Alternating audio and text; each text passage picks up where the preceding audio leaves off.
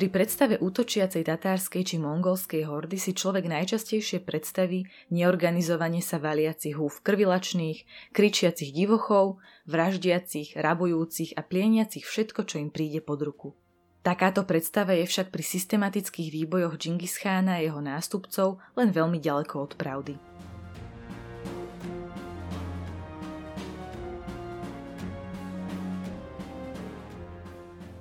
Zdravím všetkých poslucháčov podcastu História pre zaneprázdnených. Dnes si povieme, vďaka čomu bol Džingis Khan tak úspešný pri svojich výbojoch.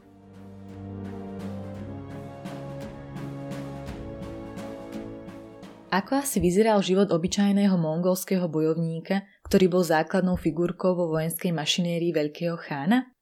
Každý hrdina potrebuje meno. Nazvime preto toho nášho napríklad Nek, čo v mongolčine znamená jeden – Nek sa mohol narodiť v rodine kočovníka niekedy okolo roku 1200 nášho letopočtu, krátko pred zjednotením ríše Temudžinom, zvanom Džingis Khan.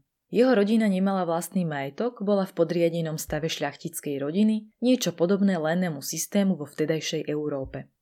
Tento systém operoval na dedičnej moci s jasne určeným klanovým či sociálnym postavením, ktoré nebolo možné preklenúť, respektíve to bolo veľmi náročné. Drobnú revolúciu spôsobil Temujin už predtým, ako sa stal Džingis Chánom. Podrobené kmene a porazení vojaci mali možnosť stať sa súčasťou jeho armády, miesto toho, aby boli popravení, prípadne orabovaní a nechaní na pospas osudu. To bol aj prípad Negovej rodiny, ktorá tak dostala jedinečnú možnosť povstať, aj keď nie úplne z nevoľníckej pozície. To v mladom Negovi a všetkých jeho rovesníkoch robilo z Temujina hrdinu, ktorým chcel byť každý príhre s detským lukom a zakrivenou palicou.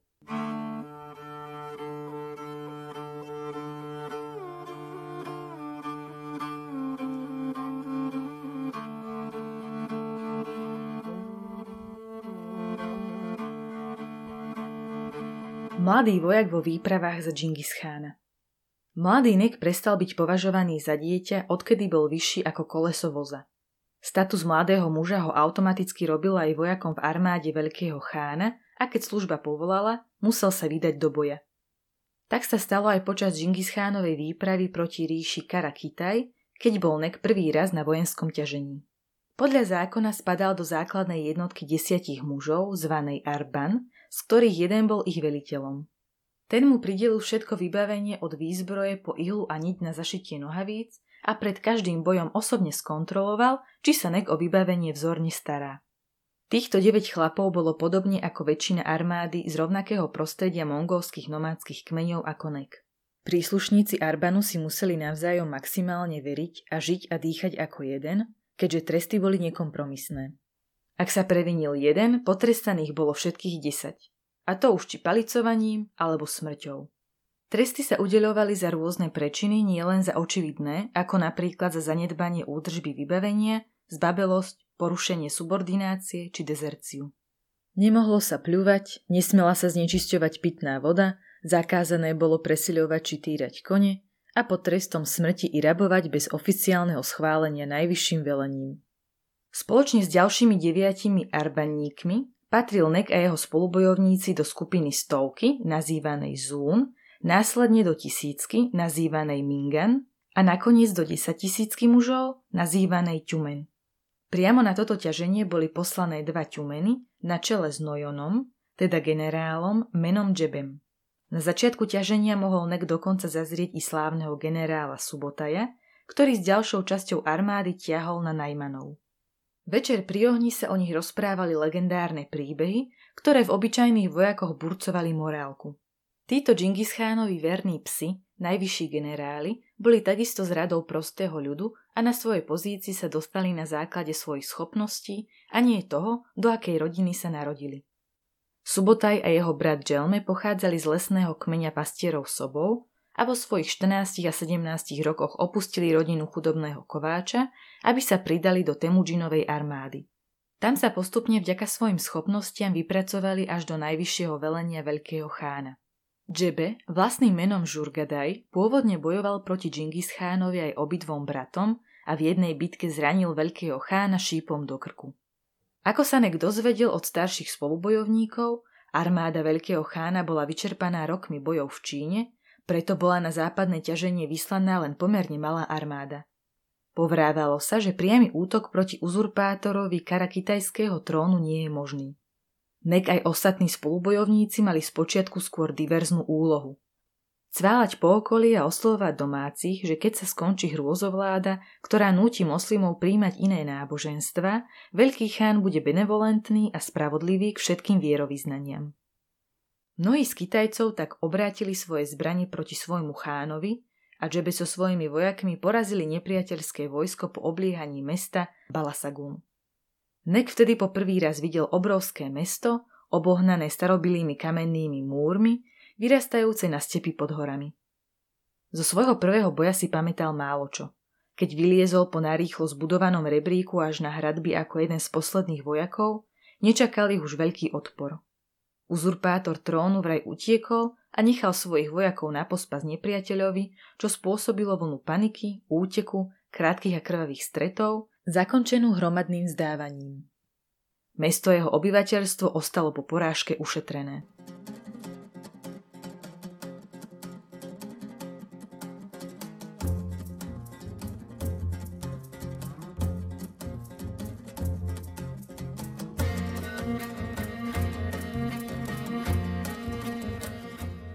dospelý muž vo vojne s Chórezmom. O ušetrení sa však nedalo hovoriť pri iných mestách, ktoré armáde veľkého chána vzdorovali počas nasledujúcej vojny, ktorej sa zúčastnil aj Nek. Išlo o trestnú výpravu do Chórezmu.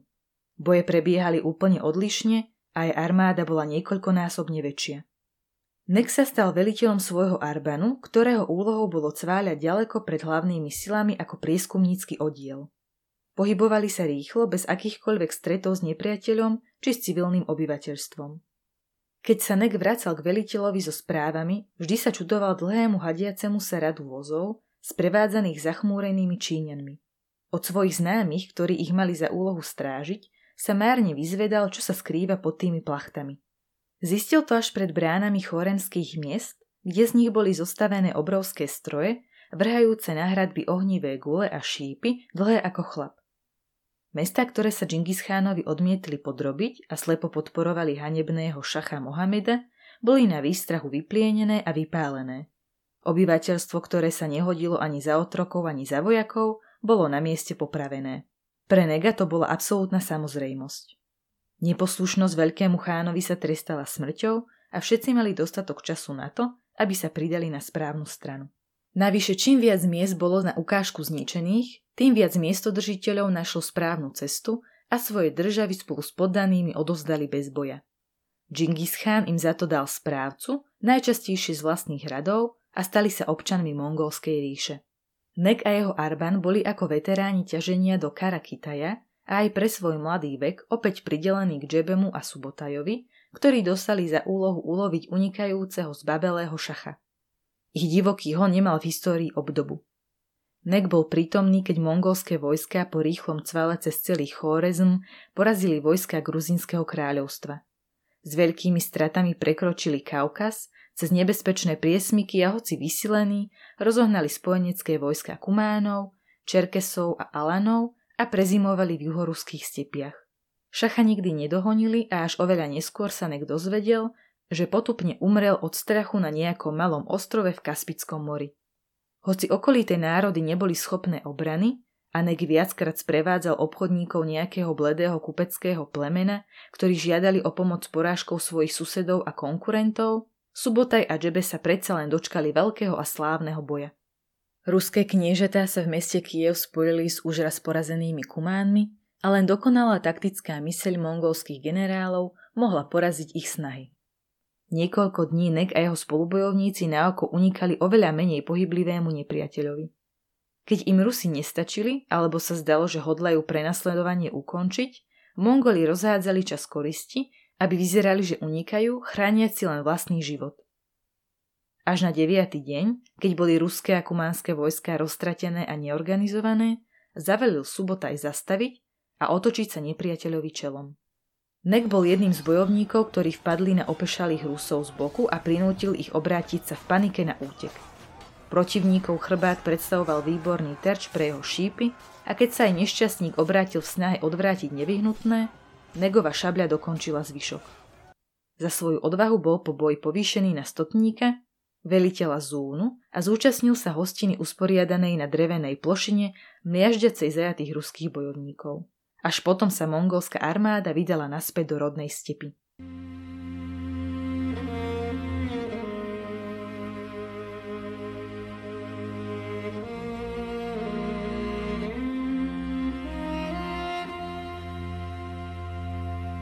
Smrť v Uhorsku Po návrate do Mongolska sa Nek oženil a niekoľko rokov žil typický nomádsky život, oslobodený od vojenských ťažení. Bohatstva mal dostatok vďaka zákonu, ktorý určoval každému vojakovi podiel na koristi. Každú zimu sa zúčastnil veľkého lovu, ktorý organizoval veľký chán, aby muži nezabudli vojenské manévre a nevyšli z cviku. Po obrovskom smútku po Džingis chánovej smrti bol Nek povolaný do služby novým chánom Ogodejom. Išlo o útok na západ pod velením už veľmi starého Subotaja a mladého princa Batua. Výprava sa začala podmanením kočovných kmeňov Bulharov a Kumánov, ktorých následne bez problémov začlenili do ríše Veľkého chána.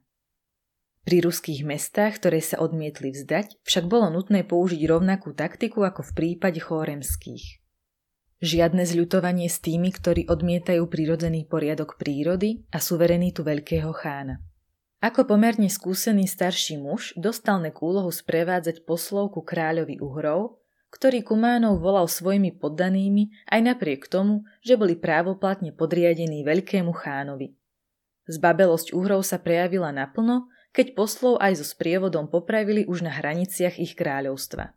Negova smrť však nebola márna – keď posledný raz zliadol na modré nebo a jeho hlava padala k zemi, bol si istý, že veľký chán a jeho verní psi jeho smrť určite pomstia.